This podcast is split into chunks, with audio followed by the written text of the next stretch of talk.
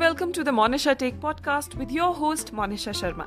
And this is the show about poetry, positivity, philosophy, motivation, introspection, storytelling and everything in between.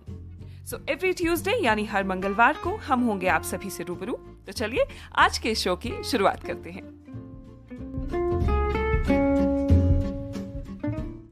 नमस्कार the Monisha take podcast के इस episode में आप सभी का एक बार फिर स्वागत है तो जैसे कि आप सभी जानते हैं, पिछले हफ़्ते मैंने आपको कुल्लू घाटी की कुछ देवियों के बारे में विस्तार में जानकारी दी थी और उनसे जुड़ी कुछ कहानियाँ बताई थी। और आपसे ये भी कहा था कि वो जानकारियाँ और कहानियाँ अभी खत्म नहीं हुई हैं। तो आज के एपिसोड में हम उसी जानकारी और कहानी को आगे बढ़ाएँगे। तो चलिए वक्त जाया ना करते हुए आज के इस एपिसोड की शुरुआत करते हैं।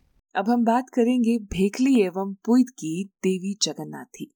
कुल्लू शहर से पाँच किलोमीटर लगभग 5,500 फुट की ऊंचाई पर देवी जगन्नाथी का मंदिर स्थित है। इस देवी को भेखली देवी भी कहा जाता है। भेखली देवी इसलिए कहते हैं कि यहाँ एक बहुत बड़ा भेखल का पेड़ था तथा देवी का रथ भी भेखल का ही बना हुआ है। जगन्नाथी देवी इसका नाम इसलिए पड़ा क्योंकि वह जगन्नाथपुरी से संबंध रखती हैं। कहते हैं कि इस देवी के प्रकट होने का वास्तविक स्थान बलौनी नामक गाँव है। मलोनी गाँव में देवी के प्रकट होने की एक रोचक और विचित्र कथा है। कहा जाता है कि पालसरा परिवार का एक व्यक्ति प्रतिदिन पशुओं को चराने गाँव के आसपास ले जाता था। वह बड़ी मधुर बांसुरी बजाता था। सभी बच्चे उसकी बांसुरी की धुन पर नृत्य किया करते थे। एक दिन बांसुरी की सुरीली धुन गुफा में सुनाई दी तथा वहाँ से दो लड़कियाँ निकलकर बच्चों के साथ नृत्य में सम्मिलित हुईं। पालशरी ने देखा कि बीच में नृत्य कर रही दोनों कन्याओं के पाँव पृथ्वी पर नहीं टिक रहे थे। अपितु ज़मीन से कुछ ऊपर थे। मानो वे हवा में नाच रही हो। जो ही पालशरे ने कन्याओं को पकड़ने के लिए हाथ बढ़ाया तो एक कन्या ने सामने खराहल की पहाड़ी पर छलांग लगा दी। उसके पाँव आज भी एक स्थान पर चौकी गाँव में तथा दूसरे धराकड़ गाँव के पास देखने को मिलते हैं। दूसरी बहन को पकड़कर पालसरे ने पूछा, तू बता, तू किसकी बेटी है? उस कन्या ने केवल इतना ही कहा कि मेरा अंत न पूछ। यह कहकर वह लुप्त हो गई। पालशरे को रात में स्वप्न आया कि मैं देवी हूँ। जहाँ मकड़ी जाला डाले, वहाँ मेरा मंदिर बनवाना।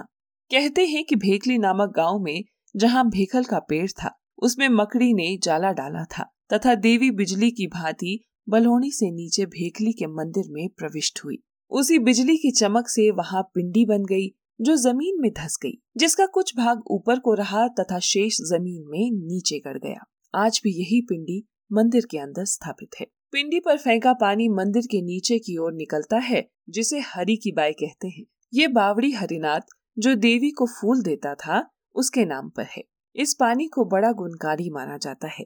इस देवी के विषय में ये जनश्रुति है कि इस देवी के सूर्य के साथ संबंध ठीक नहीं थे। इसलिए आज भी देवी सूर्य ढलने के पश्चात ही मंदिर से बाहर आती हैं।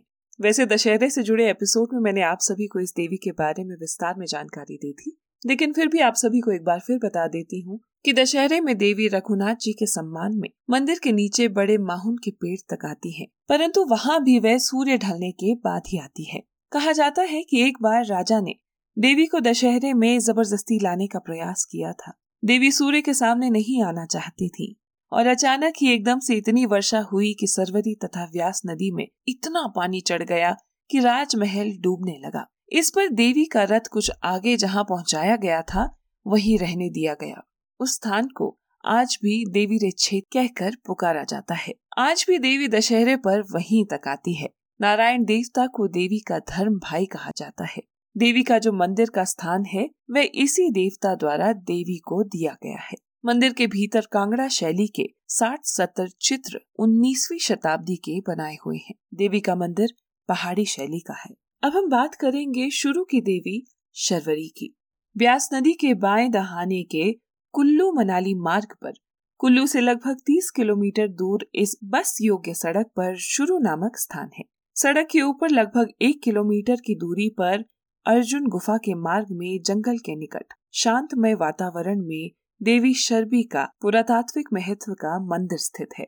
मंदिर का निर्माण काल अज्ञात है, परंतु कुल्लू के राणाओं के राज्य की समाप्ति के निकट जब देवी हिडिम्बा ने विहंग मणिपाल को राजा घोषित किया तो उसे सबसे पहले इसी देवी के मंदिर में जाकर उसे आशीर्वाद प्राप्त करने को कहा था। इससे यह अनुमान सहज रूप से लगाया जा सकता है कि सोलहवीं शताब्दी में भी यह मंदिर था। कुलांत पीठ महात्म्य में कुल्लू का जब वर्णन किया गया है तो ये लिखा गया है कि यहाँ की सबसे बड़ी देवी शबरी है।